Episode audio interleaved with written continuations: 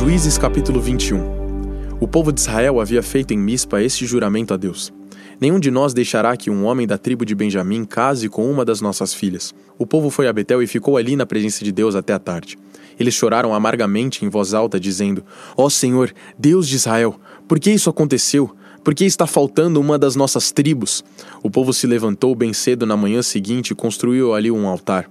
Apresentaram ofertas que foram completamente queimadas e sacrifícios de paz e perguntaram: De todas as tribos de Israel, quem foi que não subiu para aquela reunião na presença do Senhor Deus em Mispa? Eles tinham feito um juramento muito sério: quem faltasse à reunião em Mispa seria morto. O povo de Israel teve muita pena dos seus irmãos da tribo de Benjamim e disse: Hoje Israel perdeu uma das suas tribos. O que faremos para arranjar esposas para os que ficaram? Pois juramos ao Senhor que não daríamos a ele nenhuma das nossas filhas. Então perguntaram: De todas as tribos de Israel, quem não compareceu diante do Senhor em Mispa? E ficaram sabendo que de Jabes de Leade ninguém havia tomado parte na reunião. Quando fizeram a chamada do povo, ninguém de Jabes de Leade estava lá. Então todos concordaram em mandar para lá doze mil homens dos mais corajosos com estas ordens: Vão e matem os moradores de Jabes de Leade, tanto homens como mulheres e crianças. Façam isso. Matem todos os homens e todas as mulheres que não forem virgens. E eles encontraram quatrocentas virgens em Jabes de Leade e as levaram ao acampamento de Siló, que fica na terra de Canaã. Então todos concordaram em mandar mensageiros aos benjamitas na rocha de Rimon para fazer uma proposta de paz. Aí os benjamitas voltaram e receberam aquelas quatrocentas moças de Jabes de Leade. Porém, não havia moças em número suficiente para todos. Então o povo ficou com pena dos benjamitas, pois pela vontade do Senhor estava faltando uma das tribos de Israel. Aí os chefes do povo de Israel disseram: não há mais mulheres na tribo de Benjamim. O que vamos fazer para arranjar esposas para os que ficaram? O povo de Israel não deve perder uma das suas doze tribos. Temos de achar um jeito de a tribo de Benjamim não acabar. Porém, não podemos deixar que eles casem com as nossas filhas. Eles falavam isso porque o povo de Israel havia amaldiçoado quem deixasse um benjamita causar com a sua filha. Então disseram: A festa anual do Senhor, na cidade de Siló, está perto. Siló fica ao norte de Betel, ao sul de Lebona e a leste da estrada que vai de Betel a Siquim. E os chefes do povo de Israel disseram aos benjamitas: Vão, escondam-se nas plantações de uvas e fiquem vigiando. Durante a festa, quando as moças de Siló saírem dançando, vocês também saiam das plantações de uvas, e cada um agarre uma das moças e levem embora para a terra de Benjamim. Assim, quando os pais ou irmãos delas vierem se queixar, nós poderemos dizer: Por favor, deixem que elas fiquem, pois na batalha contra Jabes de Leade não conseguimos mulheres para todos os benjamitas, e vocês não serão culpados de quebrarem a promessa, pois não deram as suas filhas a eles, elas foram roubadas. E assim fizeram os benjamitas.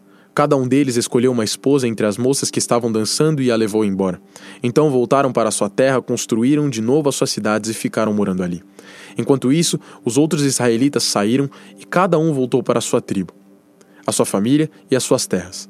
Naquele tempo não havia rei em Israel, e cada um fazia o que bem queria. Salmos capítulo 46 Deus é o nosso refúgio e a nossa força, socorro que não falta em tempos de aflição. Por isso não teremos medo Ainda que a terra seja abalada e as montanhas caiam nas profundezas do oceano, não teremos medo, ainda que os mares se agitem e rujam e os montes tremam violentamente. Há um rio que alegra a cidade de Deus, a casa sagrada do Altíssimo. Deus vive nessa cidade e ela nunca será destruída. De manhã bem cedo, Deus a ajudará. As nações ficam apavoradas e os reinos são abalados. Deus troveja e a terra se desfaz. O Senhor Todo-Poderoso está do nosso lado. O Deus de Jacó é o nosso refúgio. Venham, vejam o que o Senhor tem feito. Vejam que coisas espantosas ele tem feito na terra. Ele acaba com as guerras no mundo inteiro, quebra os arcos, despedaça as lanças e destrói os escudos no fogo. Ele diz: Parem de lutar e fiquem sabendo que eu sou Deus. Eu sou o Rei das nações, o Rei do mundo inteiro. O Senhor Deus Todo-Poderoso está do nosso lado. O Deus de Jacó é o nosso refúgio. Atos capítulo 24, versículo 10. O governador fez sinal para que Paulo falasse. Então ele disse: eu sei que há muitos anos o Senhor é juiz do povo judeu, e por isso eu me sinto à vontade para fazer a minha defesa na sua presença. Como o Senhor mesmo pode comprovar, faz apenas 12 dias que fui a Jerusalém para adorar a Deus. Os judeus não me viram discutindo com ninguém nos pátios do templo, nem agitando o povo nas suas sinagogas ou em qualquer outro lugar da cidade. E eles não podem provar nenhuma das acusações que agora estão fazendo contra mim. Porém, uma coisa confesso ao Senhor: eu sigo o caminho que os judeus dizem ser falso mas é desse modo que sirvo ao Deus dos nossos antepassados. Creio em tudo o que está escrito na lei de Moisés e no livro dos profetas. Eu e os meus sacerdotes temos essa mesma esperança em Deus. Todos vão ressuscitar, tanto os bons como os maus. Por isso, faço tudo para sempre ter minha consciência limpa diante de Deus e das pessoas.